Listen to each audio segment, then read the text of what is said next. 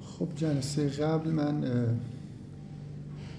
تا قسمت های آخر داستان معروف داستان سلیمان و ملکه سبا یا بلغیس رو گفتم این قسمتی انتهاش موند. دقیقا نمی‌دونم آخرین آیاتی که گفتم چیا بوده. فکر می‌کنم این ماجرای انتهاییش که اون عرش رو منتقل می‌کنن تا اینجاش خوندیم دیگه.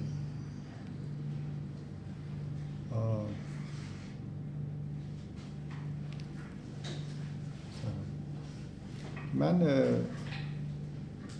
یه نکته داستانی تذکر دادم که از نظر زمانی خب از خود متن جور برمیاد که ماجرای درخواست این که اون عریکه بزرگی که مثلا عریکه حکومتی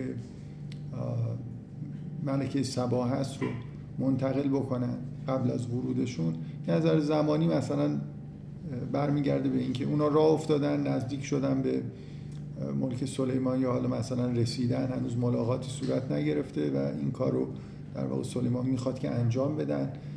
و یه مقایسه ای کردم اینا رو فکر می‌کنم همه جلسه قبل گفتم.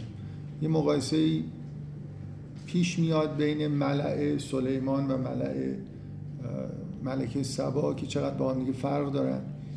اونجا ملع جنبه مشورتی داشت اینجا جنبه عملی داره اونا کاملا حرفای اشتباه و راهنمای اشتباه کردن. اینجا شما قدرت در واقع این ملع اطراف سلیمان رو می‌بینید که رقابت دارن توی اینکه این تخت سلطنتی رو ظرف مثلا یه ثانیه بیارن یا یه دهم ثانیه یه همچین حسی از قدرت توی این ملع وجود داره که بعد از اینکه این انتقال صورت می‌گیرم می‌بینید که خود سلیمان خدا رو برای خاطر اینکه یه همچین چیزی در واقع قدرتی در اختیارش هست شکر می‌کنه.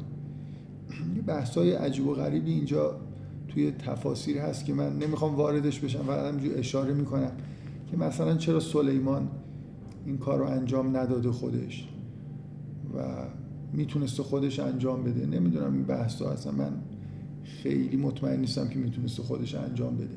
چون فرض معمولا توی عقاید سنتی اینه که مثلا اگه یه نفر پیامبره همه کار همین چیز می‌دونه و همه کار می‌تونه بکنه و این حرفا یه همچین بحث های عجیب و غریبی هست که سلیمان مثلا دلیلی باید داشته باشه برای اینکه این کار رو واگذار بکنه به یکی از افرادی که زیر دستش هستن. خب برحال این تخت تخت سلطنتی بلغیس منتقل شده به اینجا و حالا از اینجا به بعدش فکر می‌کنم دیگه هیچ بحثی نکردیم میگه سلیمان میگه قال نکرو لها عرشه امیدوارم که درست یادم مونده باشه. تا اینجاشو فکر می‌کنم آیاتو خوندم و در موردش صحبت کردم. حداقل از اینجا به بعدش مطمئنم بحثی نشد. میگه قال نکرو لها عرشه ها ننظر اتهددی ام تکون من الذین لا یهتدون. این سوال برانگیزه دیگه. در واقع من جلسه قبل با همین سوال فکر می‌کنم تموم کردم. که این ماجرا چیه؟ ماجرای آوردن این افراد به نظر میاد به قصد اینکه تسلیم بشن در مقابل سلیمان حرکت کردن و اومدن سمت محل مثلا حکومت سلیمان. سلیمان انگیزش چیه که میگه که تخت رو بیارید؟ این عملیاتی که داره انجام میده چیه؟ تخت رو منتقل بکنن به اینجا. بعد درخواست می‌کنه که نک روله ها عرشه ها. یعنی یه کاری بکنید که تخت حالت این عرش حالت ناشناس پیدا بکنه. تشخیص این که این همون عرشه راحت نباشه در دقیقا نکه رو همین معنی رو میده دیگه. یه جوری شناختش رو مشکل بکنید. بعد وقتی که ملک سبا میاد ازش پرسیده میشه که احاکزا ارشک دقت بکنید که من همین تک تک کلماتی که اینجا گفته میشه ازش نمی‌پرسن که آیا این عرش توه؟ میگن آیا این مثل عرش تو اها, اها کذا عرشو عرش تو اینجوریه. نه نمی‌پرسن آیا این عرش توه. احازا عرشک یعنی آیا این عرش توه؟ میگن اها کذا عرشک. آیا عرش تو مثل اینه؟ همون عرش رو بهش نشون میدن. که یه تغییراتی کرده و ازش می‌پرسن که تخت سلطنت مثل اینه. و اون جواب میده یه قالت که انهو هو یعنی اون انگار این خودشه. تشخیص میده که خود همون عرشه. منتها نه با قاطعیت نمیگه. اینجا میگه که وجود داره مثل. منتها نه اینکه این مثل اونه. میگه مثل این که این همونه. و اوتین العلم من قبلها و کننا مسلمین یه بعضی اینکه این جمله رو کی میگه یه شک و تردیدایی دارن. من واقعا فکر نمی کنم شک و تردیدی باشه که این در ادامه حرف ملکه سباست و اوتین العلم من قبلها و کننا مسلمین قبل از این هم علم پیدا کرده بودیم به این موضوع. علم به ما داده شده بود از قبل و کننا مسلمین و ما تسلیم شدیم. بعد میگه و صده ها ما کانت تعبد و من دون الله. اینجا دیگه خورده بین ترجمه ها و اینا یه اختلاف وجود داره. من حالا خیلی نمی‌خوام وارد بحثش بشم. واقعا فکر می‌کنم که روشنه. بعضی حالا تعبیرایی خورده دور از ذهنی کردن. این چیزی که من دارم میگم فکر می‌کنم ترجمه و در واقع تعبیرای غالبه. یعنی اقلیتی هستن که جور دیگه ای ممکنه ترجمه کرده باشن. و صده ها ما کانت تعبد من دون الله یعنی اون اون چه که ملک سبا از غیر خدا میپرستید صد کرده بود راهش رو. مثل اینکه ببینید سلیمان میگه که قال نکرو لها عرشها ننظر اتهتدی ام تکون من الذین لا یهتدون. این عملیات به این دلیل داره صورت می‌گیره که ببینه که آیا این هدایت میشه یا هدایت نمیشه. خب؟ اون جوابی که ملکه سلیمان میده ملکه ببخشید سبا میده هنوز ملکه سلیمان نشده. ملکه سبا میده میگه که ظاهرا معنیش اینه که تو آزمون قبول شده دیگه. یعنی این جزء کس... از این جوابی که میده معلوم این که این جزء کسانی که هدایت میشن. بنابراین این جمله در واقع یه جور چیزه. توجیه اینی که چرا تا حالا هدایت نشده بود. میگه اون چه که از غیر خدا میپرستید مانع شده بود که هدایت بشه در واقع.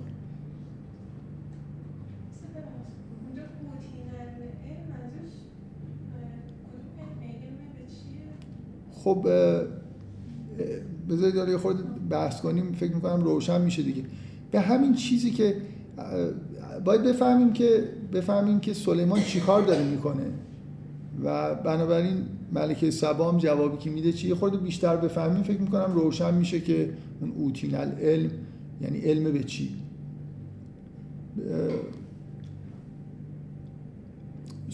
چیزی که ملکه سبا رو تسلیم کرده چیه؟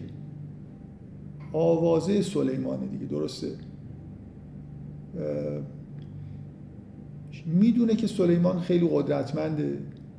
و همونطوری که مثلا من اون عبارتی که از تورات دفعه قبل نقل کردم اینکه چیزهای زیادی در مورد قدرت و حکمت سلیمان شنیده و نتیجتا به نظر میاد بدون اینکه جنگی صورت بگیره این تصمیم رو می‌گیرن که تسلیم بشن. همونجوری که سلیمان می‌خواست. یعنی فقط دعوتشون کرد که تسلیم بشن اینا هم پذیرفتن. و الان هم اومدن میگه و کنا مسلمین. ما یعنی قبل, قبل از این تسلیم شدن دیگه. مسلم اینجا به معنای تسلیم شدن در مقابل سلیمان. این دفعه اولی که سلیمان نامه نوشت برای بلغیس گفت که لا تعلو علی و اتونی مسلمین. این یه خورده اشتباه نکنید با اینکه مسلم یعنی مثلا اسلام بیارید دین رو بپذیرید و این حرفا. یعنی تسلیم بشید دیگه. مسلم به همین معنا که شما بر من برتری نجویید و تسلیم من بشید. اینا هم که میگن و کنا مسلمین یعنی همون دعوت سلیمان رو در واقع اجابت کردن تسلیم شدن. اول هدایا فرستادن. سلیمان اون براش در واقع منظورشون نبود. منظورشون بود که اینا تسلیم بشن. و اینا میگن که و کننا مسلم بنابراین ببینید کاری که سلیمان می‌کنه اینی که عملا یه چشمه ای از اون قدرت عجیبی که احتمالا شایع هم هست که داره رو نشون داده دیگه. ملکه سبا فهمیده که این عرشش رو از اونجا به یه شما ببین یه لحظه فکر کنید این عرش عظیمه. خود ملکه سبا مثلا احتمالا یه چند ماه با یه کاروانی راه رفته تا رسیده به ملک سلیمان. حالا می‌بینه که و احتمالا تو بعضی تو از این داستان ها و روایات اطراف این داستان نقل شده که قبل از اینکه حرکت بکنه مثلا تخت خودش رو خیلی سفارش کرده و نگهبان گذاشته. چون خیلی براشون مهمه دیگه نماد مثلا حکومتشون. اینکه یه تختی که احتمالا از طلا و چیزای خیلی گرانبهاست بی نهایت سنگینه از اونجا منتقلش کردن به اینجا. اینا خودشون نمی‌تونن این مسیر رو توی یه مدت کوتاهی طی بکنن. ولی می وقتی میان اینجا فکر کنید ملکه سبا که اینو فهمیده که این تخت خودشه. بنابراین یه حالت کاملا معجزه آسایی ورای مثلا قدرت معمول بشر در واقع اینجا توی این یه واقعا مثل معجزه است دیگه. مثل اینکه یه پیامبری یه چیزی که از عهده کسی بر نمیاد و انجام بده برای اینکه طرف بپذیره که این یه نیروهای ماورا بشر داره. ببخشید میشه در ببندیم؟ همیشه میگم من فوبیای برعکس دارم یعنی در فوبیای در باز دارم. همش فکر می‌کنم صدا میره بیرون و مزاحم دیگران. خب بنابراین اینجا روشنه که سلیمان یه چشمه ای از قدرت ماورای طبیعی خودش رو که اونا در موردش شاید شنیدن. اونا احتمالا چیزی که بیشتر شنیدن اینی که سلیمان بی نهایت قدرت نظامی قوی داره. چیزایی که همه می‌دونن اینه دیگه. قدرت نظامی داره. می‌دونن که خیلی ثروتمنده بنابراین هدایا هر چقدر هم طلا و نقره اینا بفرستن اصلا فایده ای نداره.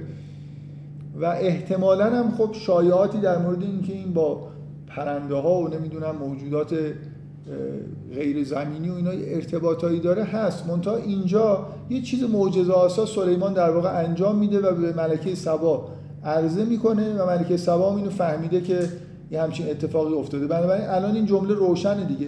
اوتین العلم به همین چیزی که به قدرت و این عظمتی که تو داری به این چیز ماورا بشری که توی حکومت تو هست. و همینه که میگه میگه اوتین العلم من قبلها و کننا مسلمین. همین همینه که ما در واقع تسلیم شدیم.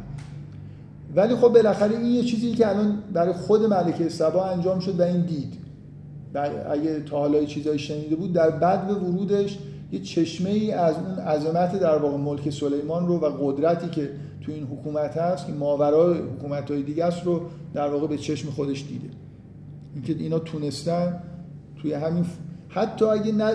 الان این ندونه که این یک چشم به هم زدن طول کشیده. حتی اگه فکر کنه از لحظه ای که راه افتادن این تخت رو از اونجا برداشتن آوردن اینجا مثلا سه ماه طول کشیدن معجزه آساس. چه برسه که ما که قرآن رو داریم می‌خونیم می‌دونیم که این اختلاف مثلا دو نفر بین اینکه ظرف یه ثانیه بیارن یا یه دهم ثانیه اینجوری در واقع تخت آوردن. بنابراین بذارید چیزی که سلیمان می‌خواد اینی که قدرت خودش رو قطعا اینجوریه. تعمدن هم اون نماد حکومتی بلغیس رو در واقع بلند کرده آورده اینجا. یه جوری چیز دیگه حالت قدرت نمایی داره. اون چیزی که اینا احتمالا خیلی بهش افتخار می‌کنن و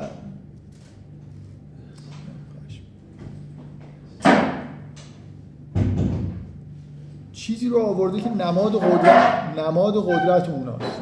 مثل اینکه کاملا حالت چیز داره دیگه. مثل اینکه حکومت اونا رو تسخیر کرده. تختشون رو برداشته آورده اینجا گذاشته توی قصر خودش. بنابراین این یه حالت در واقع نمایش معجزه داره که طرف مقابل رو زمینه هدایتش رو فراهم بکنه. فقط مسئله اینه که صرفا فکر کنید انگیزه همین باشه. سلیمان بخواد قدرت ماورای طبیعی خودشون نشون بده. آوردن تخت خیلی تصمیم درستیه که یه جوری واقعا یه چیزی که اونا فکر می‌کنن که هیچکی اصلا خودشون نمی‌تونن تکونش بدن و از اونجا برداره بیاره اینجا. بنابراین قدرت نمایی خوبی یه حالت معجزه آسام داره. چرا میگه نکرو لها ارشا؟ چرا این بعد از اینکه تخت رو میاره خب اگه می‌خواد قدرت نمایی بکنه و معجزه نشون بده اینه که اولا بهتر اینه که ملکه سبا رو ببره تو همون جلسه. جلو چشمش این تخت رو بیارن اونجا حاضر کنن. این معجزه آساتر دیگه نیست. یا لااقل تخت رو چرا نکرو لها ارشا تخت رو نشونش بده دیگه. عین همون تخته رو همونجور دکوراسیون اطرافش هم درست کنه. طرف بیاد تو این قصد ببینه تختش رو آوردن گذاشتن اینجا. چرا یه کاری می‌کنه که شک برانگیزه؟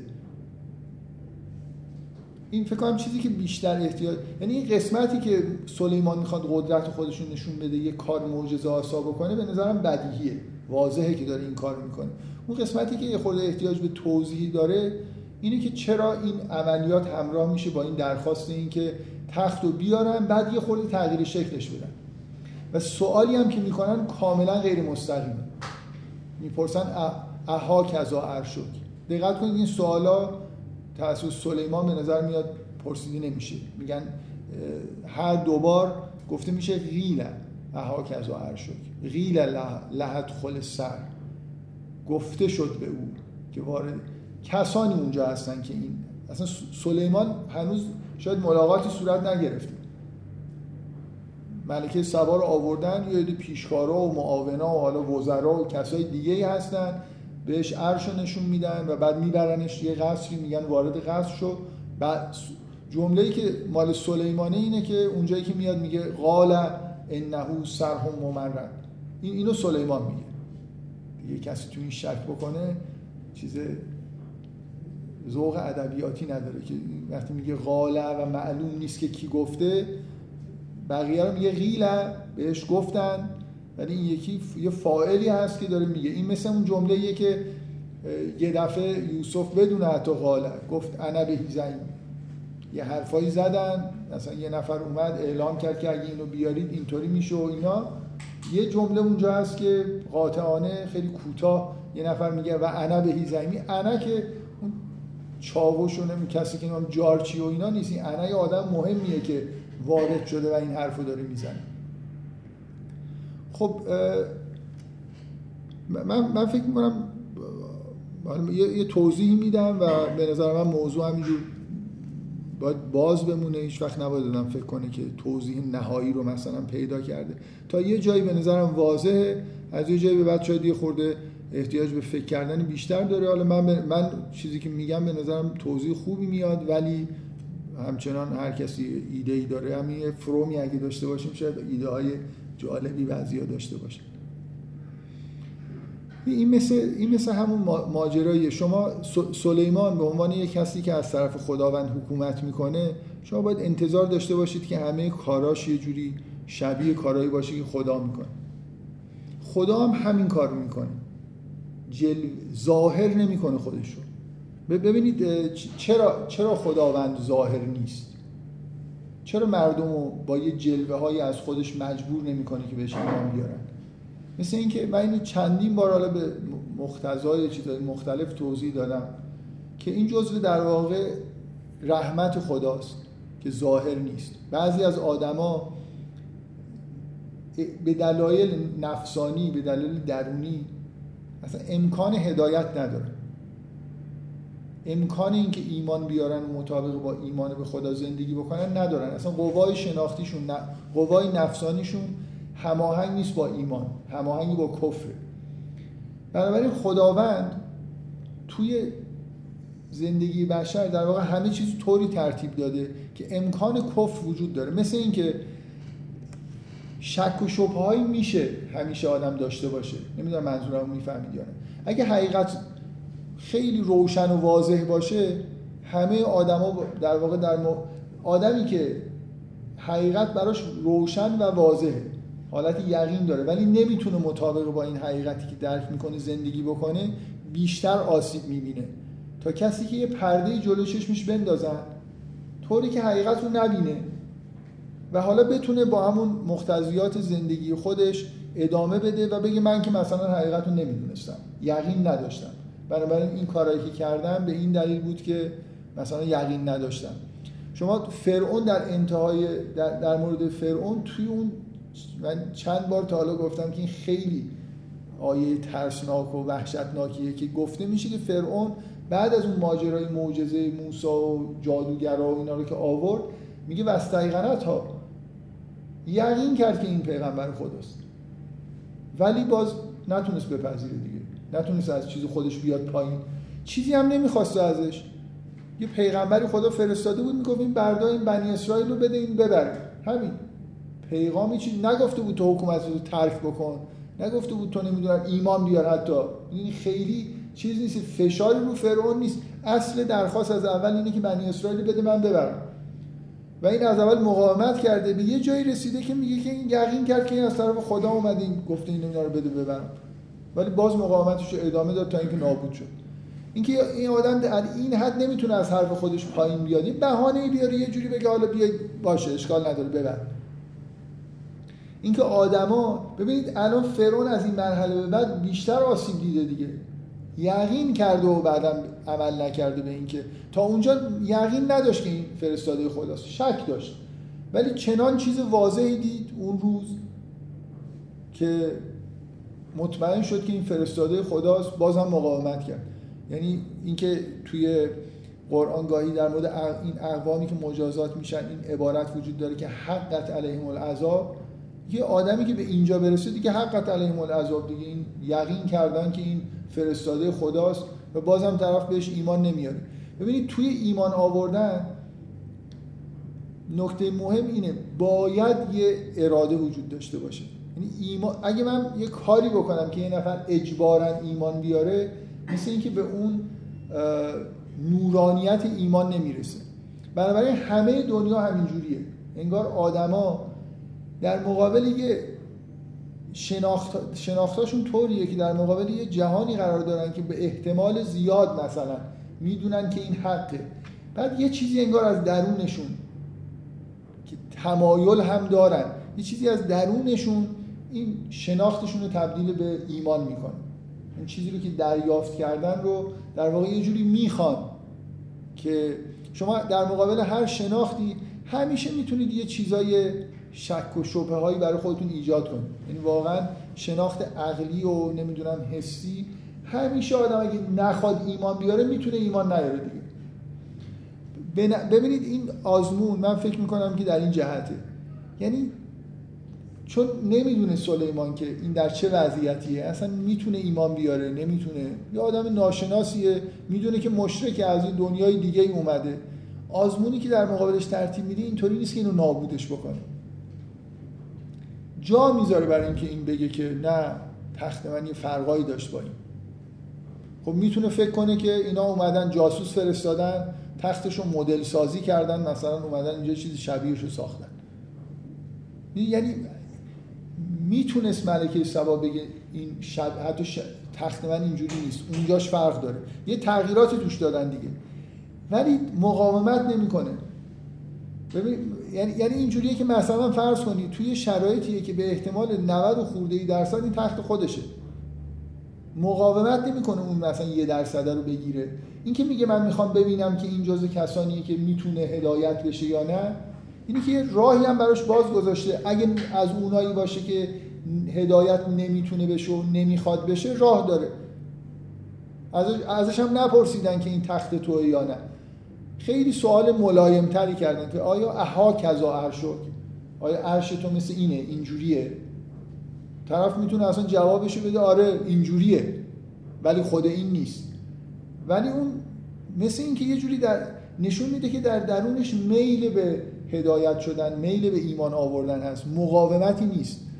وقتی که یه چیزی می‌بینه می‌دونه که این عرشش رو به این راحتی کسی نمی‌تونه با این مثلا مقدار شباهت بسازه و اینا یه جوری وقتی که میبیندش و قبول کنید از یه طرف باورپذیریش اینه که این عرشه رو آوردن یعنی این معجزه ات... یعنی راه وجود داره که طرف اصلا قبول نکنه که معجزه اتفاق افتاده. کسی هم که از اون ور بهش نگفته تو عرشت غیب شد. همین الان این کارو کردن دیگه. موبایل و اینا مثلا ندارن که همون موقع بهش اطلاع بدن. اینکه نمی‌دونه که خبری نداره که اونجا اتفاقی افتاده. یه چیزی اینجا دیده می‌تونه شک بکنه می‌تونه قبول نکنه ولی نمی‌کنه. و این برای سلیمان نشانه اینه که میشه ادامه داد. یعنی میشه یه مرحله دیگه ادامه میده و این میگه که ببینید دفعه اول و کنا مسلمین یعنی ما تسلیم سلیمان شدیم. ولی دفعه دوم و اسلم تو مع سلیمان لله رب العالمین این اسلام از جنبه معنویشه. این تسلیم خدا دفعه اول تسلیم سلیمان به عنوان یه حکومت. این چیزی مهم اتفاق مهمی نیفتاده.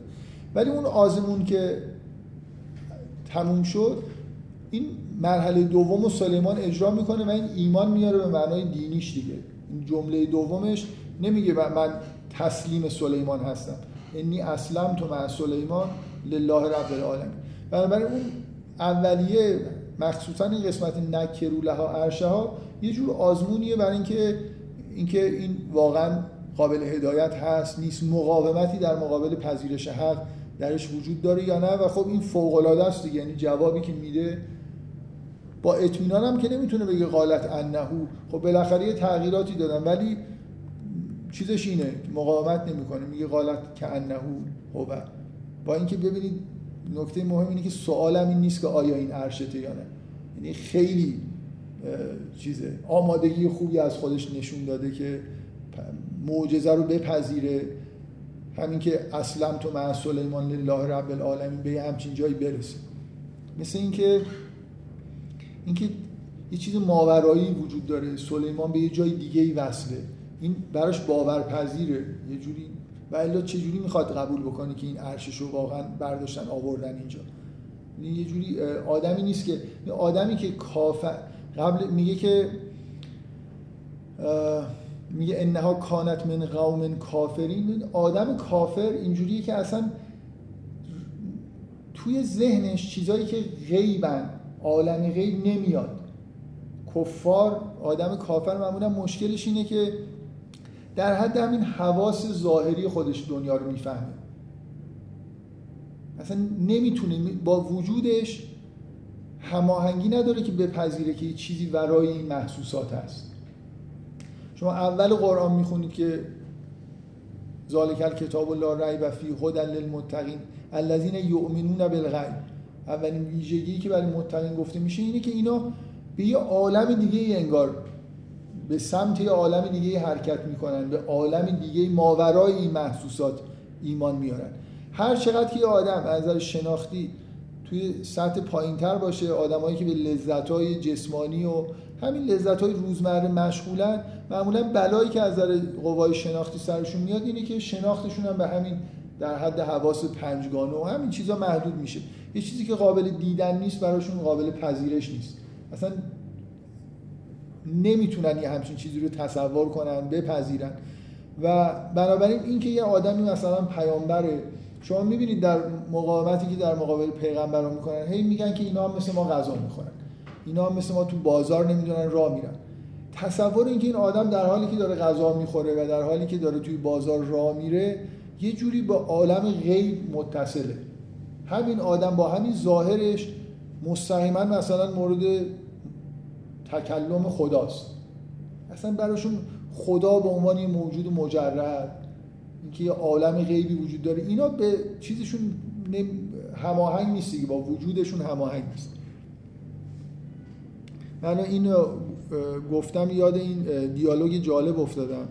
از یه فیلم نه چندان جالب از نظر محتوا ولی جالب از نظر فنی وجود داره که من یکی دو بار تو این جلسات اشاره کردم تو اون جلسات دانشگاه تهران که مفصل در موردش صحبت کردم. Pulp Fiction یه جای آخرش یکی از این دو تا شخصیت اصلی مثلا تحت تاثیر یه چیز معجزه آسای ایمان آورده. بعد یه حرفایی خیلی معنوی میزن گانگسترن آدم کشن ولی این یه لحظه مثلا یه اتفاقی افتاده و تحت تاثیر قرار گرفته و میگه من دیگه می‌خوام کلا بذارم کنار برم دنبال مثلا معنویت و یه همچین حرفایی میزن بعد اون دوستش میگه بذار ببینم. تو همین این تصمیم رو همینجا که تو کافی شاپ نشسته بودی داشتی این کلوچه رو میخوردی گرفتی. این دقیقا این حالتی که برای آدمی که حسشو نداره اینکه کلوچه خوردن با مثلا حرفای قلم به سلم به معنوی زدن اصلا هماهنگ نیست نمیشه. و به هر حال اینجا این تأکیدی که می‌کنی که و, اوتین العلم من قبلها و کنا مسلمین. بعد میگه انها صدها ما کانت تعبد من دون الله. یه چیزی یه مانعی وجود داشت که آمادگی داشت ولی مانعی وجود داشت که نمیذاشت ایمان بیاره. میگه انها کانت من, قوم کافرین. یعنی قبل از این جزء همینایی بود که شناختشون محدود به همین محسوسات بود و چیزی در واقع از عالم ماورای این نمیفهمیدن و اعتقاد نداشتن. ولی این این پذیرش این معجزه در واقع نشون میده که زمینه همچین اعتقادی رو داره. بفرم خواهش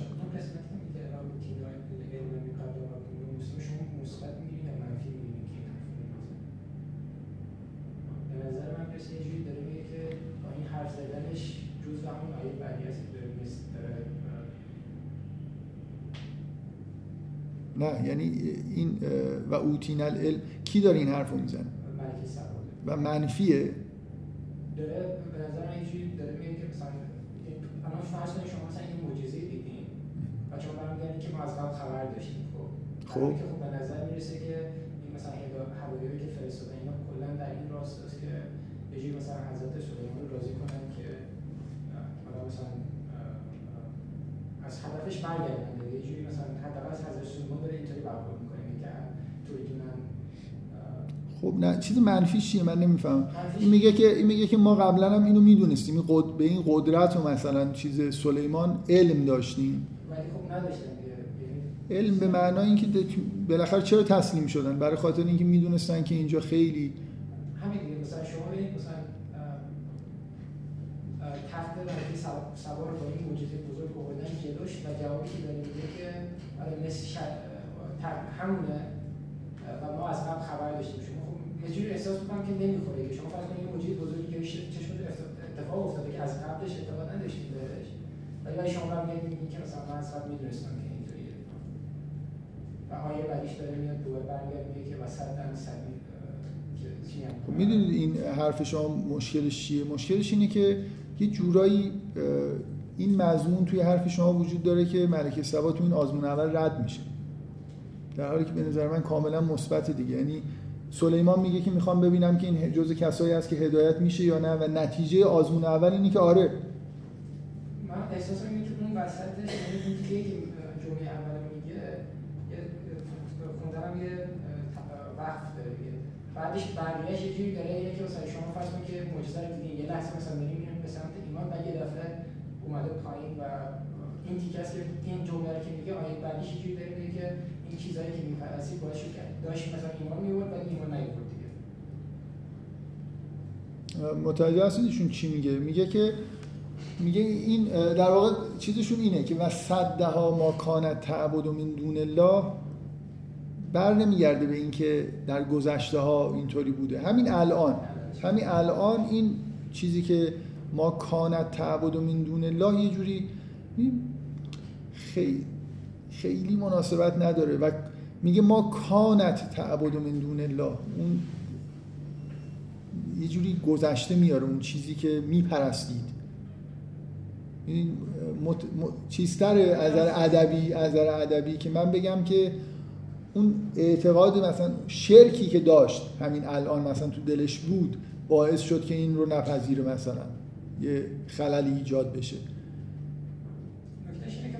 گذشته است فعلاش همش گذشتن دیگه. میشه بحث کسایش وقت داره گذشته میره می‌تونه ولی خب می‌تونه بگه که و آنچه که مثلا فرض کن نمی‌دونم. من دلیل اصلی اینه که این چیز این آزمون آزمون موفقی بوده در مورد ملکه سبا.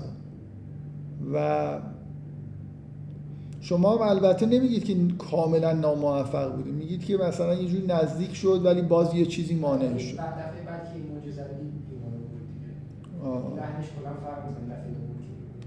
خیلی قبول دارم که دور نیست از این چیزی که من میگم. یعنی خیلی نمی‌خوام حالا بحث بکنم ولی کلا چون حس مثبتتری دارم نسبت به انها کانت من قوم کافرین. یه چیزی انگار در مورد گذشته این آدم داره میگه. و این جمله هم اون حسی که شما دارید که و اوتین العلم مثل اینکه یه حالت بی تفاوتی که ما قبلا هم می‌دونستیم و کنا مسلمین این حالت هم برای من نداره. مثل اینکه از شنیده هاشون هم به این دانش که سلیمان مثلا یه قدرت فوق العاده داره رسیده بودن و داره میگه که ما مثلا به همین دلیل تسلیم شد خب بعد بهش گفته میشه قیل لحت خل سر. بهش گفته شد که وارد این قصر شو. میگه فلما ما رعت و حسبت و لجتن و کشفتن ساقه وقتی که دید فکر کرد که این یه مثلا آبیه یه مثل برکه مانندیه و دامنش رو بالا زد که وارد آب بشه. این این این صدای سلیمانه. اومد میگه که قال انه سرهم ممرد من قواریر یه شیشه ایه که با این یه قصریه که با شیشه مثلا سیقل داده شده ساخته شده. این دیدن این قصر که دیگه مثلا خیلی شگفت انگیز و باز یه حالت نظر تکنولوژیک مثل اینکه یه حالت ماورای قدرت بشر داشته برای و به نظر من حضور سلیمان صدای سلیمان یعنی همین اینکه این یه اتفاقای افتادی زمینه های فراهم شد توی لحظه مناسبی سلیمان وارد میشه و حضور خود سلیمان یه جوری چیز دیگه. این زمینه ایمان توی آدم ایجاد شده و دیگه این مثل اینکه اون لحظه آخر. چیز خیلی عجیب دیگه رو می‌بینه و خود سلیمان هم حاضر میشه و یه لحظه ایه که مثل اینکه این آدم دیگه کوچکترین مقاومتی نداره. میگه که قالت رب اینی ظلم تو نفسی و اسلم تو مع سلیمان لله رب العالم اینجا الان سلیمان حضور داره و همین حضورش تو این لحظه به نظر من خیلی موثره تو این که دیگه کار تموم بشه. یعنی مسئله از حد مسئله از یه مسئله سیاسی که یه قومی در مقابل مثلا یه حکومت دیگه تسلیم باشه نباشه میگذره و جنبه شخصی پیدا می‌کنه. این آدم از نظر درونی به اسلام می‌رسه و هدایت میشه. خب این آخر این ماجرای شگفتانگیز و جالب حکومت سلیمانی که از داستان حرف زدن با موشه و هدهد شروع شد تا اینکه بعد یه ماجرایی که یه خورد رنگ و بوی سیاسی داره و نهایتا در انتهاش رنگ و, رنگ و بوی مذهبی پیدا می‌کنه. به اینجا ختم میشه. پایان خیلی جالبی داره. اینکه توی این عبارت و کشفت انساقی ها مثلا کل این ماجرا یه حسی از رابطه مثلا عاشقان و اینا هم هست به نظر من واضحه ولی اینقدر در مورد این مسئله حرف زده شده چیزهای عجیب و غریب گفتن که فکر می‌کنم که خیلی لازم نیست. چون تأکیدی نیست ولی بالاخره این لحظه ورود به اونجا و این تاکید رو این که ملک سبا موقع که داشت وارد می‌شد کشفتن ساقی ها یه همچین کاری انجام داد. یه حس اینجوری از به هر حال یه چیز مربوط به جنسیت هم توش هست که چون خیلی بحث شده که خلاصه حضرت سلیمان با ملکه سبا ازدواج می‌کنه نمی‌کنه. نه فقط مسلمان ها و یهودی کلی سر این مسئله بحث های مفصلی دارن که چون توی تورات مثل همین قرآن همینجا ماجرا ختم میشه. در انتهای ماجرای ملکه سبا یه جوری معلوم نمیشه که خلاصه ازدواجی صورت می‌گیره یا نمی‌گیره. بعدا مسلمان ها بعضی در روایات ازدواج رو به خوبی و خوشی انجام دادن و فرزندانی هم به وجود اومده ولی توی قرآن هم همین شکلیه که پایان ماجرا همینه. پایان ماجرا اون چیزی که مهمه اسلام آوردن ملکه سبا سال بعدش چه اتفاقی میفته به نظر می‌رسه که خیلی مهم است همین عبارت و اسلم تو مع سلیمان الله رب العالمین هم یه جوری حس مثلا عاشقانه ای توش هست. تو این صحنه آخر یه چیزی غیر از ایمان مذهبی هم به نظر میاد وجود داره ولی خب خیلی لازم نیست که در موردش بحث بکنیم. برگردیم یه خورده در مورد کل داستان. و من یه کاری که می‌تونم بکنم اینه که برم یکی دو, تا داستان فاجعه بار بعدی رو بخونم برای خاطر اینکه واقعا این داستان در مقایسه با اون صحنه های اون دو تا داستان دیگه است که یه جوری ویژگی های خودشون نشون میده. یعنی همینجوری من می‌تونم الان وارد این داستان بشم یا برم اون دو تا داستان بعدی رو بخونم. بذارید یه کلیاتی بگم بعدا اون داستان رو که داریم می‌خونیم خود به خود مقایسه پیش میاد. تقریبا میشه گفت این تنها جایی از قرآن که شما یه چیز یه حکومت الهی که توی زمین تشکیل شده رو دارید می‌بینید. یه, حکوم... یه در واقع قدرت سیاسی الهی دارید می‌بینید. ف... اولا فقط قدرت سیاسی نیست. یعنی این حکومتی که سلیمان تشکیل میده که یه جور حکومت یه پیامبر مثلا عظیم و شعنه و در اوج قدرت هم هست. شما می‌تونید بگید که مثلا فرض کنید یه پیامبری مثل حضرت موسی توی قوم خودش داره حکومت می‌کنه. ولی یه حکومت مستقر مثلا قدرتمند به معنای سیاسی نیست. یه عده‌ای رو در بیابان مثلا داره مثل یه در یه قومی هستن که یه حاکمیت دینی دارن. بعدا هم که مستقر میشن بالاخره کم کم پادشاهانی خودشون پادشاه می‌خوان و پادشاهانی ظاهر میشن و ماجرای تالوت و بعد داوود و بعد سلیمان پیش میاد که این اوج قدرت سیاسی مثلا بنی اسرائیل. که می‌بینید که قدرتش در این حده که مثلا یه نامه می نویسه درخواست می‌کنه یه حکومت که پی... حکومت کوچیکتر که پیدا می‌کنه یه جایی نامه می نویسه که باید مثلا تسلیم من بشه. و آوازه قدرتش در حدیه که مردم بدون اینکه لازم بشه بجنگن و اینا تسلیم میشن. در حالی که به کاملا از به نظر می‌رسه که اون ملع لاف نمی‌زنن. واقعا حکومت قدرتمندی دارن. ولی چیزهایی شنیدن که به نظرشون میاد که عاقلانه نیست که مقابل حضرت سلیمان وایستن و مثلا اجازه بدن که جنگی به وجود بیاد. برای ما یه قدرت سیاسی مستقر وصل به ملکوت رو در واقع داریم توی حکومت سلیمان می‌بینیم. و این ویژگی من دفعه قبل روی این نکته تاکید کردم در مورد اون بخش اول داستان که مربوط به مورچه است که یه چیزی در مورد این حکومت الهی داره گفته میشه که عواملی در واقع در جهان در کار هستن که چون قدرت سیاسی همیشه ناخواسته همراه با پامال کردن حق آدمای ضعیف ممکنه باشه جنگ میشه بالاخره. شما یه داستانی همتون احتمالا شنیدید که حضرت علی یه روزی از یه جایی داره رد میشه میشنوه که یه زنی داره لعنت می‌کنه که مثلا امیرالمومنین شوهر شوهرش رفته جنگ کشته شده بچه های یتیم داره بی سرپرستن کسی هم مثلا متوجهشون نیست و داره زجر می‌کشه که میگن از علی رفت و مثلا از بچه ها نگهداری کرد و نون براشون پخت و ناراحت بود از اینکه چرا اینجوری شده توی حکومتش همچین اتفاقی افتاده. جنگ یا مثلا این ماجرایی که به حضرت علی خبر میدن که توی فلان جنگی که صورت گرفته خلخال از پای نمی‌دونم زن یهودی کندن میگه یه مسلمانی خبر رو بشنوه و بمیره جا داره. که مثلا یه همچین ظلمی به یکی از افرادی که توی حکومت دارن زندگی می‌کنن. این چیزا اجتناب ناپذیره و در مورد این حکومت خاص سلیمان اون صحنه اول یه نمایشی از اینه که حتی مورچه ها هم انگار اینجا دیگه کاملا با یه چیز الهی دیگه ورای چیزای زمینی.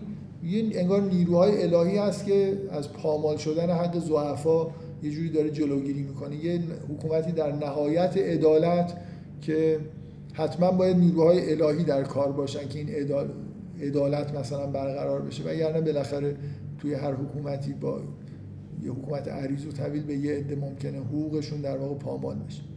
کنترل روی همه چیز نمیشه داشت. این یه ویژگی در واقع در مورد حکومت سلیمان که در ابتدا گفته میشه. در من تاکیدم الان روی اینه که یا می‌تونم اون داستان بخونم که اون کنتراستی که وجود داره این تاکید رو معنی دارتر و ساده تر بکنه ولی فکر می‌کنم همین الان هم روشن. یه حسی از توی حکومت سلیمان توی قدرت سلیمان یه حسی از زیبایی وجود داره. شما مقایسهش بکنید حکومت قوم بعدی قوم سموده قوم قبلی هم که بهشون اشاره شده به عنوان اقوام نابکار حکومت هایی که قدرتمندن ولی نابکار هستن قبلش فرعونه. ببینید مثلا فرعون چی ساخته؟ خب، نماد حکومت اون چیزی که از فرعون و فرعونیان باقی مونده این مثلا چیزایی هست مثل اهرام. سنگ های بیقواره رو به معنای واقعی کلمه رو هم دیگه بچینن. و یه ساختمان های محکم بیقواره به وجود بیارن که آری از زیبایی هستن ولی خیلی دوام دارن.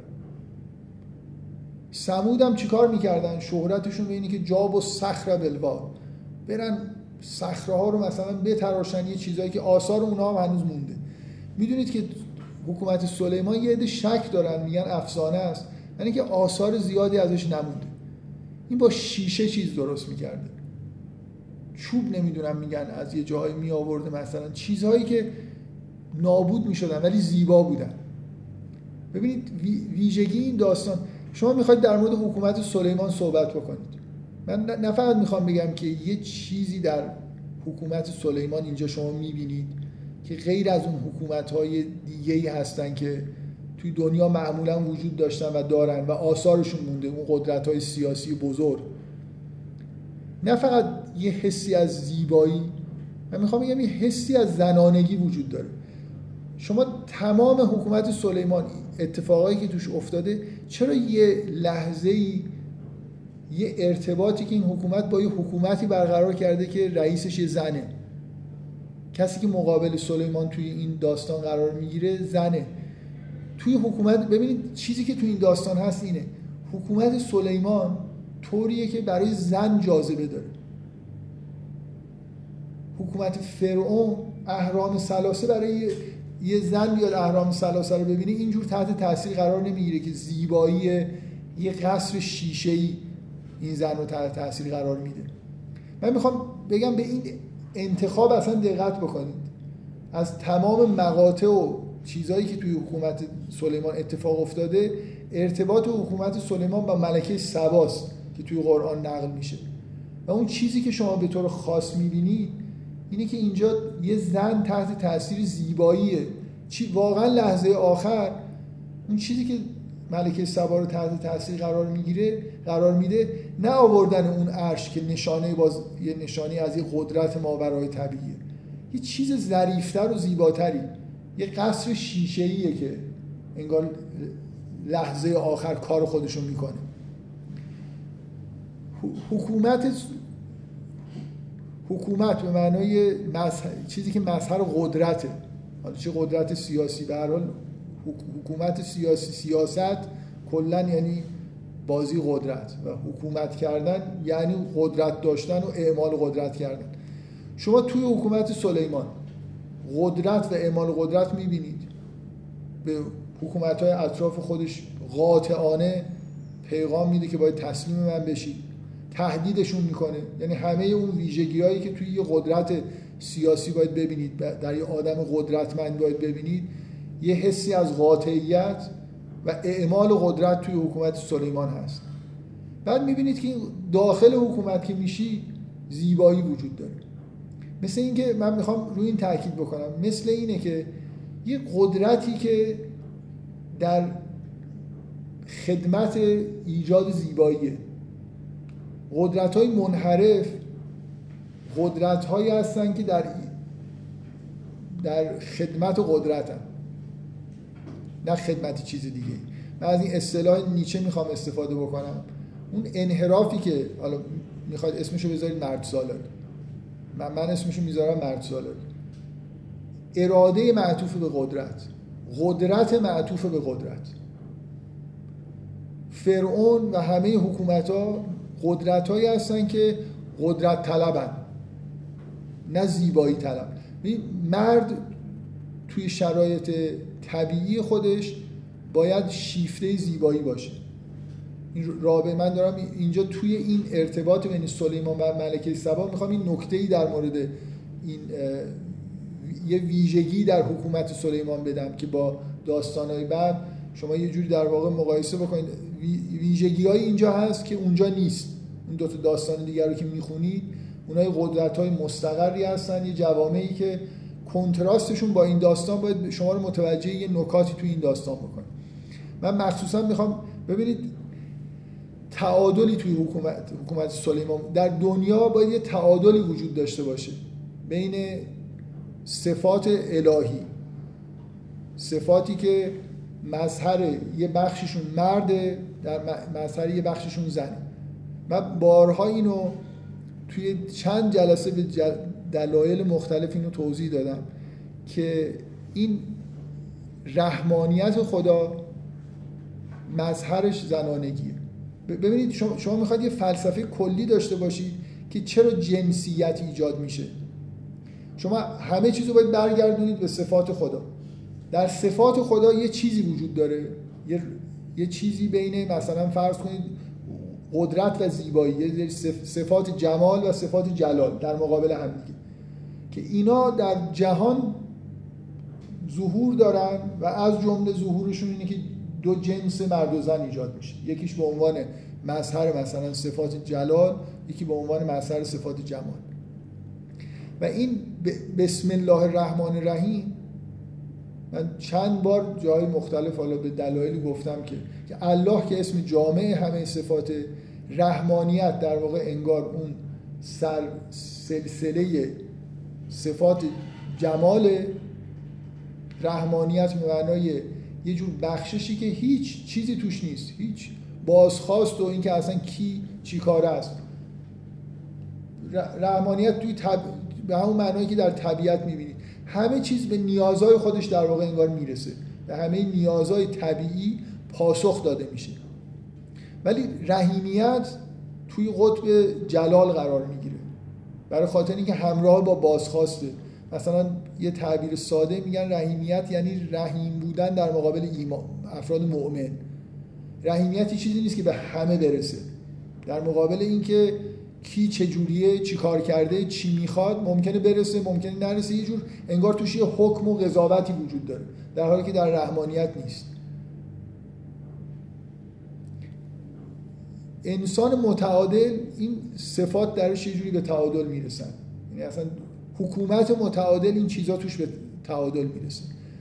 و دنیا کلا دچار این انحرافه که به سمت اون قطب در واقع قدرت و جلال و چون مردها حاکمن فرهنگ رو می‌سازن خود به خود در ستایش به جای اینکه یه مرد در حالت طبیعی در ستایش زیبایی ایام خودش رو سپری بکنه مردا کم کم دچار این انحراف میشن که انگار از خودشون خوششون میاد و در ستایش و قدرت حرف می‌زنن قدرت رو میپرستن به جای اینکه زیبایی رو بپرستن. سلیمان یه آدم مثل همه پیامبران آدم متعادلیه. اولا اینکه من حالا بازم تاکید می‌کنم که حسم اینه که انگار کاشف عبارت بسم الله الرحمن الرحیم که توش این تعادل در واقع دیده شده و شناخته شده و یه جوری اعلام شده. یعنی اسم جامع الله رو همراه با دو تا اسم که به دو تا قطب مختلف در واقع تعلق دارن. باشون همراه می‌کنه. اینکه اینکه سلیمان در عین قدرت شما می‌بینید که ویژگی های یه مقدار عجیبی داره. حضور پرنده ها نمی‌دونم من چجوری بگم یه ظرافتی توی حکومت سلیمان هست که توی حکومت های دیگه تو حکومت فرعون نیست. از ساختمونی که می‌سازه از ارتباطی که مثلا با پرنده ها داره. شما داستان سلیمانی که می‌خونید مخصوصا به دلیل حضور ملکه سبا حضور یه زن یه, یه چیزهایی تو این داستان میگذره که اختصاصیه دیگه. شما قرار اینو ببینید و مقایسه بکنید انگار با بقیه حکومت هایی که اقوامی که هستن یا اقوامی که مجا من مخصوصا می‌خوام بگم نمی‌تونید از چون اون دوتا داستان بعد مخصوصا کنتراست دارن با این داستان. شما وقتی که یه داستان رو میگید بعدش یه داستان دیگه میگید. اصلا بخواید یا نخواید یه جوری این دوتا داستان کنار هم دیگه مقایسه براتون ایجاد میشه. داستان دوم بعد از داستان ملکه سبا داستان اول سموده داستان بعدی درباره قوم لوته قوم لوط رسما مردهایی هستن که عاشق مرد هستن. نمی‌تونید اون داستان رو بخونید. و یه جوری تو ذهنتون این که اینجا یه عنصر زنانه وجود داره. اینکه یه جور زیبایی پرستی توی حکومت سلیمان وجود داره. یه جور, یه جور زرافتایی که منجر به این میشه که زنها هم انگار تحت تاثیر این حکومت قرار بگیرن. چیزی که شما تو این داستان می‌بینید اینه که جاذبه ایه که حکومت سلیمان برای زن داره. حکومت فرعون این جاذبه رو نداره. چون زیبایی ایجاد نمی‌کنه. اهرام نماد زیبایی نیستن نماد قدرتن. ساخته شدن برای اینکه بمونن. ملک سلیمان باقی نمونده چیزی ازش. چوب بوده شیشه بوده چیزهای خیلی ظریف بوده که همش به نظر می‌رسه. به غیر از اون هیکل سلیمان که یه معبدی بوده که ساخته شده که حالا تزییناتش همه از بین رفته ولی بالاخره چارچوبش باقی مونده به نظر میاد قصرها شیشه ای یه چیز عجیبی اینجا وجود داره. در مقایسه با اونایی که صخره رو می‌کنن با اونی که هرم می‌سازه که همه چیز سنگ و یه چیزی مثل نفوذ ناپذیره اینجا یه حکومتی که توش با یه ظرافت هایی هست که اونجا وجود نداره. نمیشه این مقایسه رو انجام نداد. این حضور ملکه سبا این حس زنانگی که وجود داره. من حتی مخصوصا تاکیدم روی اینی که حتی حضور پرنده ها توی این حکومت. کسی که ملکه سبا رو کشف می‌کنه هدهد مثلا. اینکه از نظر تمثیلی پرنده ها یه جوری نماد یعنی تو رویام که ظاهر میشن نماد روح زنانن. از اولش داستان که شروع میشه شما هدهد رو می‌بینید خبر از یه زنی میاره که یه جایی هست.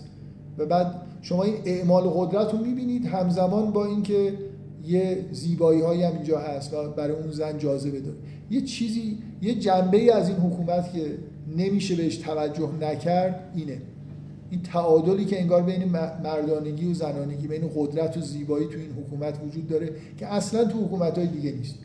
حکومت های دیگه دقیقا حکومت های مردانه ای هستن که صفات مردانه و ویژگی های مردانه و این چیزا خود قدرت براشون جاذبه داره.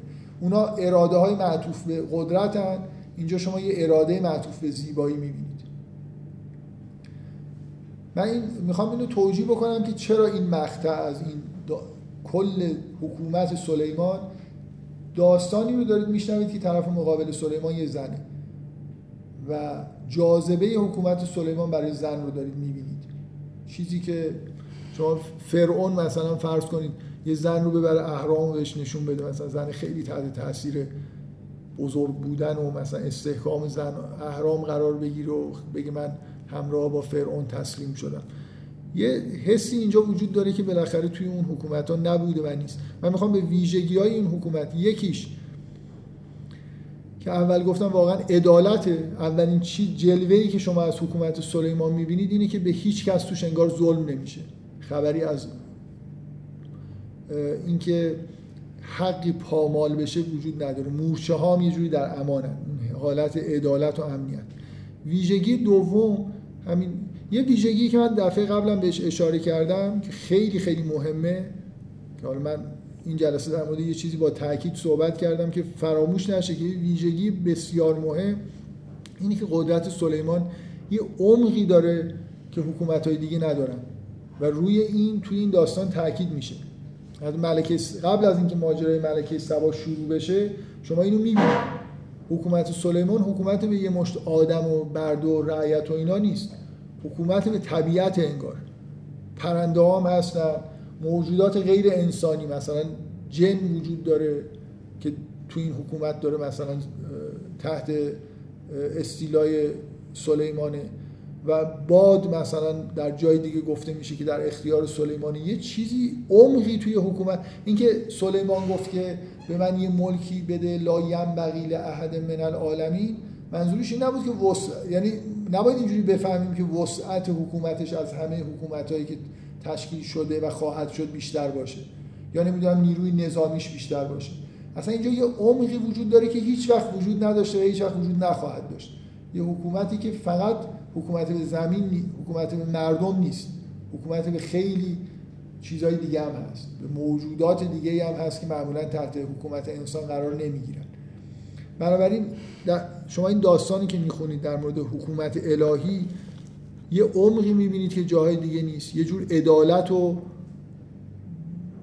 عدم وجود در واقع ظلم و پامال شدن حق رعایا رو می‌بینید که هیچ جا دیگه پیدا نمی‌کنید. و یه حسی از زیبایی و زنانگی. یه جاذبه های اینجوری می‌بینید که مخصوصا به دلیل داستان به دلیل اینکه ملکه سبا اینجا حضور داره تشدید میشه. قدرت در عین یعنی یه بار اینه که یه آدم مثلا خیلی به چیزهای زیبا, زیبا و سانتیمانتال اینا علاقمنده و هیچ حسی از قدرت شما درش نمی‌بینید. خیلی از هنرمنده ممکنه اینجوری باشن.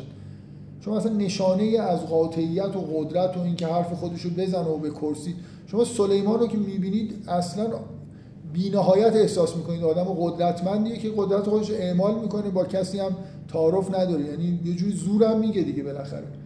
ولی در عین حال توی حکومتش فقط این نیست. یعنی این قدرت وجود داره در جهت خیر ازش استفاده میشه. یه چیز دیگه هم در کنارش هست. این قدرت در جهت تولید زیبایی. جنیان در چیز سلیمانن و بعد تو قرآن میگه که چی کار براش می‌کنن. دارن جواهر پیدا می‌کنن براش همین چیزها رو می‌سازن. اینجوری نیست که باشون لشکرکشی نمی‌کنه. اگه مثلا فرض کنید اینا رو بدید به فرعون خب تنها چیزی که به ذهنش می‌رسه که بریم بقیه آدمایی هم که رو بکشیم و بریم مثلا گنجاشون رو بگیریم و قلمرو خودمون رو توسعه بدیم یه چهار تا حرم بزرگتر از این هم بسازیم که مردم ببینن مثلا کف کنن و از این چیزا دیگه یعنی تنها چیزی که به ذهنش می‌رسه همین توسعه همین قدرت با استفاده از چیزهایی که بهش دادن در حالی که سلیمان توی یه خط دیگه ایه. کار دیگه ای داره می‌کنه که ارزشش رو اون آدمایی که اطرافش هم هستن شاید نفهمن ولی بلغیس می‌فهمن یه،, یه،, یه نیمه دیگه ای تو این حکومت وجود داره که برای زنها جذابه. این این نشانه تعادل این حکومت دیگه. این قدرت صرف نیست. قدرت رحیمیت همراه با رحمانیت. و انگار اگه این حرف منو بپذیرید حالا من خیلی سعی نکردم که استدلال بکنم چون فکر می‌کنم همین اشاره بهش کافیه. اگه اینو قبول بکنید که مثلا حسش رو داشته باشید که این بسم الله الرحمن الرحیم کشف سلیمانی یا حداقل اینو که دیگه باید بپذیرید که آوردنش در اول نامه اینکه سلیمان درک خوبی از این موضوع داره دیگه. فکر کنید حالا اینکه نامه هاشو با این عنوان شروع می‌کنه رحمانیت و رحیمیت و کنار هم دیگه به کار می‌بره انگار این تعادل براش مسئله است. درک می‌کنه این اینکه این تعادل مهمه. و حکومتش این حالت تعادل رو در واقع توش می‌بینید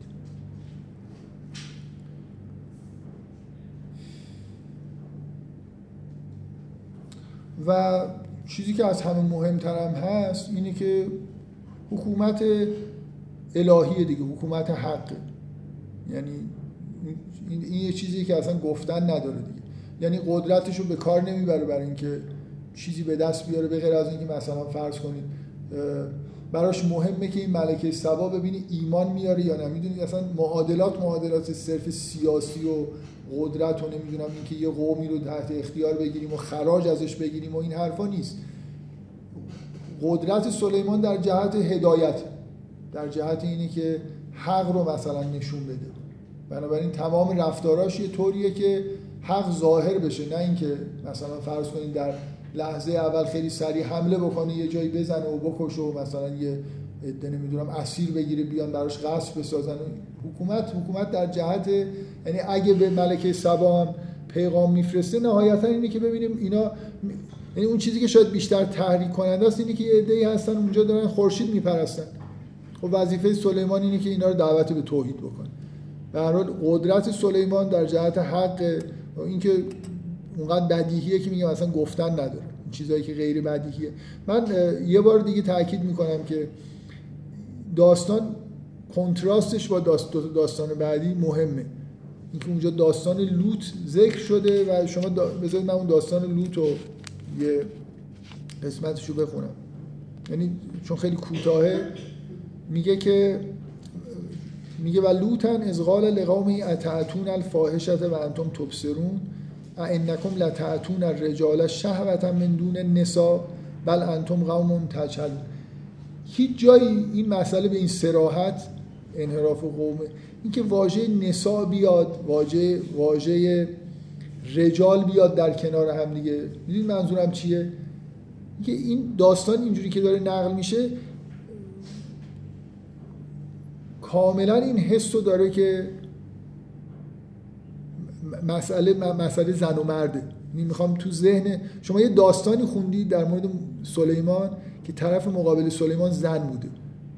یه داستانی بعدش میاد که یه انحرافی رو بهتون نشون میده که مردهایی که مردا براشون جذابن نه زنها. یه انحراف اینجوری تو این قوم وجود داره. انحرافی که منجر میشه به اینکه انگار دیگه زیبایی و پاکی عبارت بعدی اینه فما کان جواب قومه الا ان قالوا. اخرجوا آل لوط من قریتکم انهم اناس و یتطهرون.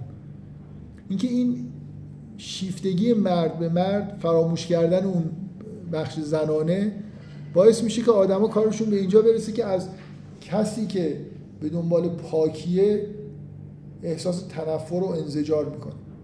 یعنی اینو به عنوان یه چیز خیلی بد واضح در مورد لوط و اطرافیانش میگن که انهم اناس و یتطهرون. اینا کسایی هستن که می‌خوان پاک باشن از کل داستان همین داره ذکر میشه.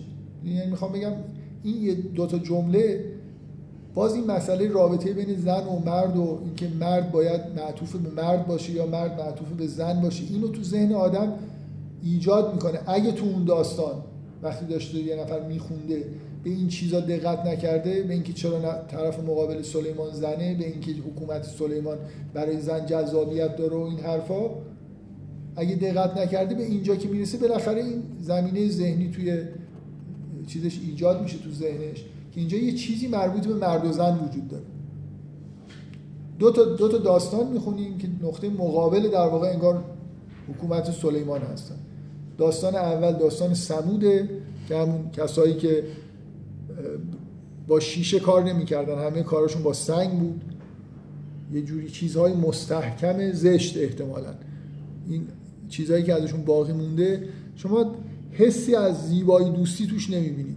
فقط یه حسی از قدرت و استحکام و اینکه برن مثلا محکمترین خونه ها رو ایجاد بکنن. مثلا یه مکعبی رو از توی کوه در بیارن و بعد برن توش مثلا زندگی بکنن. بذارید داستان سم... من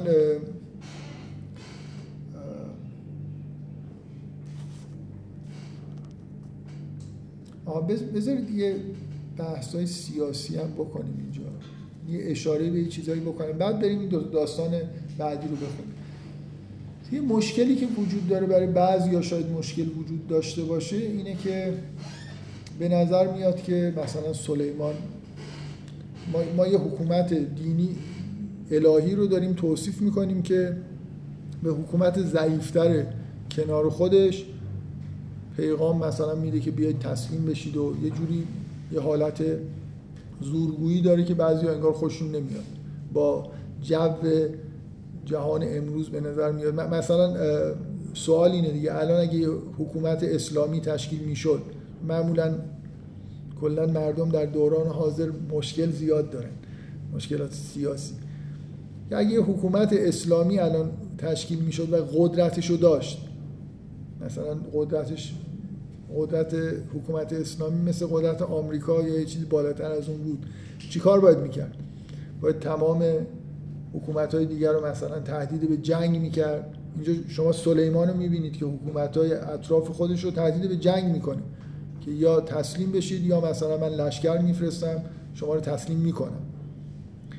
این با یعنی حکومت های اسلامی همچین چیزی دارن یه همچین وظایفی دارن. که برن مثلا همه حکومت های اطراف خودشون رو باشون بجنگن. چون این کارم کردن دیگه. یعنی سابقه تاریخی هم این بوده که موقعی که مسلمان ها قدرت داشتن قدرتشون رو همینجوری به کار گرفتن. این داستان سلیمان مجوزیه برای اینکه یه حکومت مثلا اسلامی می‌تونه بره با جنگ و زور حکومت های دیگر رو یه جوری به تسلیم وادار بکنه اشغال بکنه من چند تا نکته فکر می‌کنم. اولا دقت می‌کنید که اون تسلیمی که سلیمان می‌خواد فعلا که توی این داستان چیزی که می‌بینید عقیدتی نیست. نمیگه. یعنی داست... چیزی که میفرسته خیلی حکومتیه دیگه. اونا که تسلیم شدن بعدا قسمت عقیدتیش خیلی اختیاریه. یعنی یه آزمایشهایی ترتیب میده. ببینی این آدما هدایت میشن نمیشن.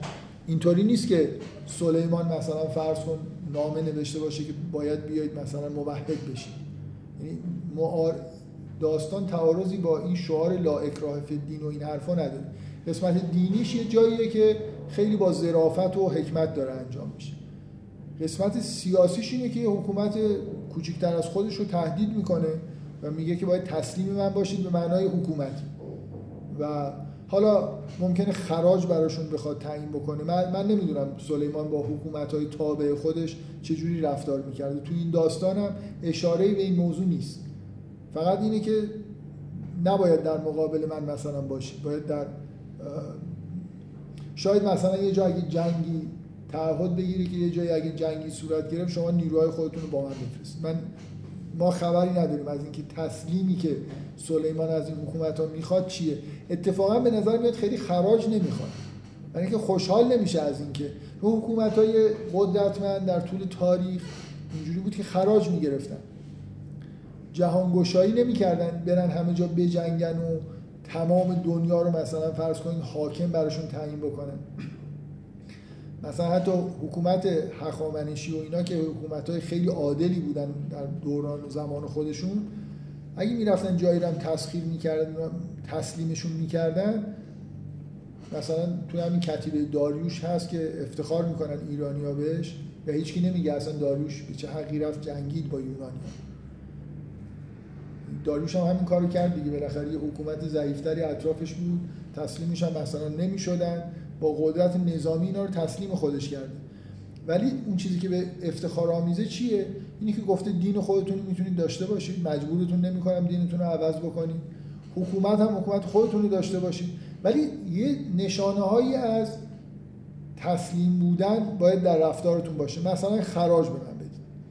هخامنشی ها از تمام حکومت های کوچیکتر و ضعیفتر اطراف خودشون سالانه مثلا طی مراسم خراج می‌گرفتن که معنیش اینه که ما تابع شما هستیم ما مثلا به قدرت شما احترام می‌ذاریم. یه جوری یه حس اینجوری توی اطراف خودشون به وجود می آوردن. به نظر میاد سلیمان تا همینم نمی‌خواد. برای اینکه از اونا, اونا, اونا شاید طبق همین تصور تاریخی فکر می‌کنن خب این تسلیم خلاص آخرش چی می‌خواد؟ خراج بهش بدیم دیگه. در واقع یه هدایای ارزشمندی میدن. اعلام آمادگی دارن می‌کنن که ما حاضریم. می‌خوایم مثلا بیشتر بدیم. ماهی چقدر می‌خوایم؟ مثلا بالاخره منظور چیه؟ می‌خوای به ما حمله نکن. ما حاضریم در واقع یه حسی از تسلیم شدن توی اون ارتباط هدیه فرستادن هست. برای اینکه شبیه خ... اعلام آمادگی شاید برای خراج گذاری به نظر میاد سلیمان اصلا از اینم خوشش نمیاد. و خیلی روشن نیست به نظر من که از نظر سیاسی چی می‌خواد از یه حکومت تابع خودش. بنابراین یه،, یه نکته به نظر من اینجا اینه که اینو قاطی نکنیم که با رفتاری که به اصطلاح مسلمونا و حکومت های به اصطلاح اسلامی در طول تاریخ کردن که شمشیر برداشتن رفتن به جای حمله کردن و مثلا یه جوری مجبورشون کردن که مسلمون بشن. این این توی رفتار سلیمان مطلقا نیست. شما چیزی نمی‌بینید. یعنی اون لا اکراه فدین داره رعایت میشه. ولی یه چیزی یه اعمال قدرت سیاسی بالاخره اینجا هست. من اگه بخوام یه اگه بخوام یه توجیهی داشته باشیم که این رفتار چرا درسته و چجوری میشه در واقع توجیهش کرد یه توجیه خیلی ساده به نظر من اینه که شما ممکنه در واقع تصورتون این باشه که الان با شرایط حال حاضر دنیا این کار زشتی حساب میشه که یه حکومتی بره حکومت دیگر رو تهدید به جنگ بکنه و مثلا بخواد یه چیزی ازشون بگیره تسلیم خودش بکنه. ولی قطعا در اون دورانی اصلا یه چیزی مثل عرف زمان است شما زشتی در عمل سلیمان در اون دوران قطعا شما وقتی می‌خواید بگید که یه عملی که انجام شد زشت نبود وقتی حالت عرفی داره باید بگید در اون دوره‌ای که انجام شد حرکت زشتی نبود دیگه. یعنی بالاخره سازمان ملل نیست ارتباطات نیست اصلا هیچ نظام بین‌المللی وجود نداره. بنابراین حکومت‌ها با هم دیگه اینجوری رفتار می‌کنن. اینکه من بیام اینو بیارم تو زمان معاصر یه حرکتی که چند هزار سال قبل انجام شده رو بیارم با معیارهای معاصر که توش ارتباطات وجود داره حکومت جهانی به یه معنایی وجود داره و این حرفا حقوق بشر تصویب کردن. بیایم بگیم این رفتار سلیمان الان مثلا بهش نگاه کنیم خوبه یا نه این اصلا کاملا یه کار یا نمی‌خوام بگم واژه یه واژه‌ای به کار برم خیلی بد نباشه. خیلی چیز دیگه خیلی تفکر سطح پایینی اینجوری نگاه کردن که معمولا هم توی نگاه به تاریخ آدما همینجور عوامانه دوچار این اشکال میشن. یعنی قواعد دوران خودشون تو ذهنشون هست. به یه چیزی در دوران قدیم نگاه می‌کنن به نظرشون زشت یا زیبا می‌رسه. و خیلی قاطعانه مثلا حکم میدن که چقدر اون کار زشت بوده چقدر این کار زیبا بوده و این حرف. بنابراین در دوران خودش دورانیه که کسی غیر از این رفتار نکرده. داریوش هم همینجوری رفتار کرده. لشکر هم فرستاده جنگیده آدم هم کشته. فقط ما ستایشش می‌کنیم که مثلا فرض کن آشوریا که قدرت قبل از مثلا داریوش هستن کلا اینجوری نبود که وقتی جنگ می‌کنن چیزی باقی بذارن. صاف می‌کردن دیگه یعنی هر حمله می‌کردن قتل عام می‌کردن. و آدمای خودشون رو میبردن اونجا مثلا مستقر می‌کردن. اینکه داریوش یه آدم خیلی مهمی از نظر تاریخی واقعا من سالها قبل اینقدر خب ایرانی از خودشون تعریف می‌کنن و دوست دارن و اینا آدم بعضی مدتی حالت کرختی پیدا می‌کنه که خب دیگه حالت داریوش و اینا. توی یه کتابی که فرانسوی نوشته بود من اینو خوندم و خیلی تحت تاثیر قرار گرفتم که با تاکید زیاد می‌گفت که این اولین مثلا نشانه های چیز دیگه حقوق بر... مثلا افتخار بشره که یه حکومتی مثل هخامنشی بالاخره تشکیل شد. که بره بجنگه و بعد بگه که شما حکومت خودتون کاملا تسلیم شدن. دیگه قدرتی ندارن. ولی براشون مثلا یه منشوری درست بکنه که شما طبق این منشور زندگیتون رو ادامه بدید. مثلا حقوق خودتون رو دارید دین خودتون رو دارید حکومت خودتون رو فقط مثلا این روابط باید با من داشته باشید. جز اقمار حکومت من باشید در اون دوران اینجور رفتار کردن یه رفتار بی نهایت متمددانه و خیلی خوبه. بنابراین در مورد سلیمان هم به زمان خودش اگه بخواید قضاوت بکنید همه چیز خیلی عالی نامه نوشته محترمانه نامه قشنگ و شیک فرستاده. دعوتشون کرده. اومدن مثلا, مثلا خوشش نیومده هدایا آوردن. عکس عمل اون دوران اینه که گردن این آدمایی که هدایا آوردن رو بزنه و لشکرکشی کنه. باز پیغام میفرسته که این منو مثلا راضی نکرده فرصت میده بالاخره میان. اصلا جنگی اتفاق نمیفته فقط یه جوری با قدرت نمایی هایی که در واقع می‌کنه که حالت به اصطلاح امروزی بازدارنده دارن دیگه. بالاخره جنگی اتفاق نمیفته ولی به هدف خودش می‌رسه. این یه نگاهه که به نظر من کافیه برای اینکه از سلیمان دفاع بکنیم. ولی من یه چیزی می‌خوام اضافه بکنم. اونم اینه که تمام سازمان ملل و همه چیزهایی که همین الان میبینیدم ظاهرسازی. قدرت سیاسی همین بوده همین هم هست. قدرت سیاسی همراه با همین رفتاریه که فقط یه کلک وجود داره. یعنی الان هم آمریکا اگه قدرت بیشتری داره بقیه رو مجبور می‌کنه که تسلیم باشه. حالا اسمشو می‌خواد بذاره نمی‌دونم نظم نوین جهانی و سازمان ملل باشه. بالاخره یه چیزی رو که می‌خواد توی دنیا اعمال می‌کنه. قدرت قدرت همراه با اعمال قدرت. قدرت سیاسی که اجازه بده که بالاخره از این حکومت ناراضیه از اقتصاد استفاده می‌کنه که اونو به اون چیزی که به اون سمتی که خودش می‌خواد ببره. واقعا یه خورده یعنی یه نفر یه مقداری با مفهوم سیاست و قدرت آشنا باشه فکر می‌کنم این بدیهیات قدرت این قدرت همینه که می‌بینید. فقط ممکنه توی لایه های پیچیده بشه موضوع. ولی بالاخره قدرت سیاسی اهداف خودش رو پیش می‌بره. این شکلی نیست که بذاره مثلا فرض کنید قدرت های کنارش. مثلا یه قدرت سیاسی وایسته که در کنارش قدرت های تشکیل بشن. ببینی اینا دارن رشد می‌کنن و روز به روز قدرتشون داره اضافه میشه و می‌دونه که به زودی هم از من قدرتمندتر میشن و من نابود می‌کنن. بعد بگه ولی خب چون سازمان ملل و قوانین و حقوق بشر است من هیچ کاری نمی‌کنم. هر کاری که از دستشون بر بیاد می‌کنه از آقا منتها خب با محاسبه هزینه دیگه یعنی عاقلانه. اگه الان برای آمریکا از نظر هزینه عاقلانه بود که به چین حمله بکنه حمله می‌کرد. اگه اون من یه تحلیلی خوندم که به نظرم تحلیل خیلی جالبی بود که در موقع حمله آمریکا به افغانستان یه تحلیلگر یکی از انگیزه های آمریکا رو ایجاد ناآرامی در اطراف چین برای بازدارندگی مثلا رشد اقتصادی چین اعلام کرده بود. می‌گفت که این در یه لایه های پنهانی آمریکایی ها می‌خوان که دوربر چین مثلا یه نارامیایی باشه بلکه بتونن یه مهاری بشن در مقابل این قدرت اقتصادی افزار گسیخته ای که نمی‌تونن جلوشو بگیرن و ازش میترسن. بالاخره قدرت همینه دیگه. من وقتی قدرت به دست میارم چه آدم خوبی باشم چه آدم بدی باشم. آدم خوبی هم باشم خب دوست دارم قدرتمو حفظ بکنم. برای اینکه اون قدرت های مخالف من مثلا قدرت های اهریمنی هستن. من نگاه می‌کنم می‌بینم که خب من دوست دارم قدرتم باشه. اینکه حالا از چه ابزارهایی برای اعمال قدرت استفاده می‌کنم این دیگه به دوران حکومتم بستگی داره. اگه بتونم اینجوری مردم مثلا با سراحت سازمان ملل نیست. نامه بنویسم که یا بیاید یا لشکرکشی می‌کنم. الان آمریکا خب مثلا نامه نمی‌نویسه به یک کشوری. خب ممکن است بنویسه یعنی بالاخره مثلا رفتاری که آمریکا با صدام کرده تقریبا به همینجا رسید دیگه. اجماع جهانی تشکیل دادن و گفتن یا, ت... یا کلا تسلیم شو یا لشکر می‌کشیم.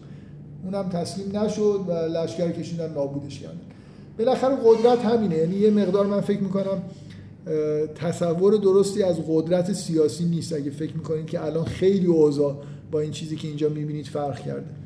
قدرت معادلات خودش رو داره داشته هنوزم داره. فقط اوضاع پیچیده است.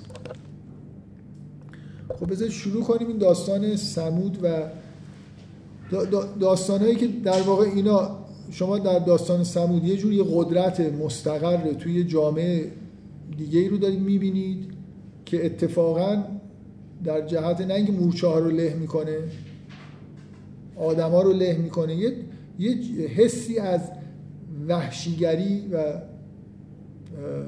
ظلم در واقع توی این حکومت توی این قطعه بعدی می‌بینید که کنتراست داره با اون چیز ظریف و زیبایی که توی داستان سلیمان دیدید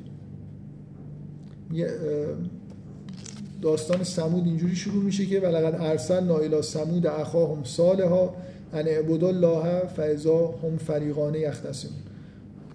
صالح رو برای قومش فرستادیم که خدا رو پرستش بکنید و اینا دو تا فرقه شدن که با هم دیگه اختلاف پیدا کردن. قال یا قوم لما تستعجلون به سیعت قبل الحسنه؟ به قوم خودش گفت که چرا قبل از نیکی به بدی مثلا عجله دارید لولا تستغفرون الله لعلکم ترحمون. که شبیه همین آیه که توی سوره هودم دیدید چرا استغفار نمی کنید که خدا به شما رحمت بکنه. قال قال تیر نابک و به من مک ما به تو و کسانی که با تو هستن فال بد زدیم. قال طائرکم عند الله که فال بد نزد خداست. بل انتم قوم تفتن این چیزیه که سمود به قوم خودش میگه. و کان فی المدینت تسعت و رهت یفسدون فی الارض ولا یصلحون. در شهر نه تا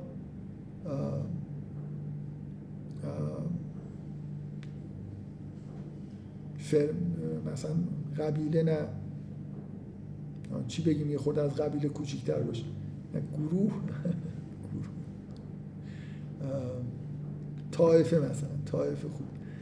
نه تا طایفه بودن که فساد می‌کردن در زمین و ولا یسلمون اصلاح نمی‌کردن. قالو این این صحنه اوج در واقع داستان اینجاست قالو تقاسمو بالله لنبیتن لنبیتنه و اهله ثم نقولن لولیه ما شهدنا مهلک اهله و انا لصادقون.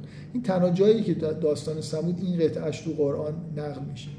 که اینا نشستن دارن نقشه می‌کشن که مثلا شبانه بریم سمود رو و اهلش رو خانوادهش رو قتل عام کنیم و بعدم بزنیم زیرش بگیم که مثلا اینجوری شهادت بدیم که ما اصلا اونجا نبودیم و نمی‌دونیم چه خبر شد.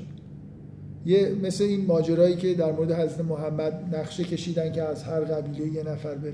چون ماجرای قبیله توی شما یه جایی در مورد قوم در مورد ساله میشنوید که قومش میگن که مثلا میگن ما به تو مرجو فینا از یه خانواده محترمی بوده آدم باهوشی بوده بالاخره یه همینجوری به این راحتی نیست که خانوادهشو و یه عده پشتیبانش هم بالاخره شما پیامبرم که در زمان جاهلیت ظهور کرد.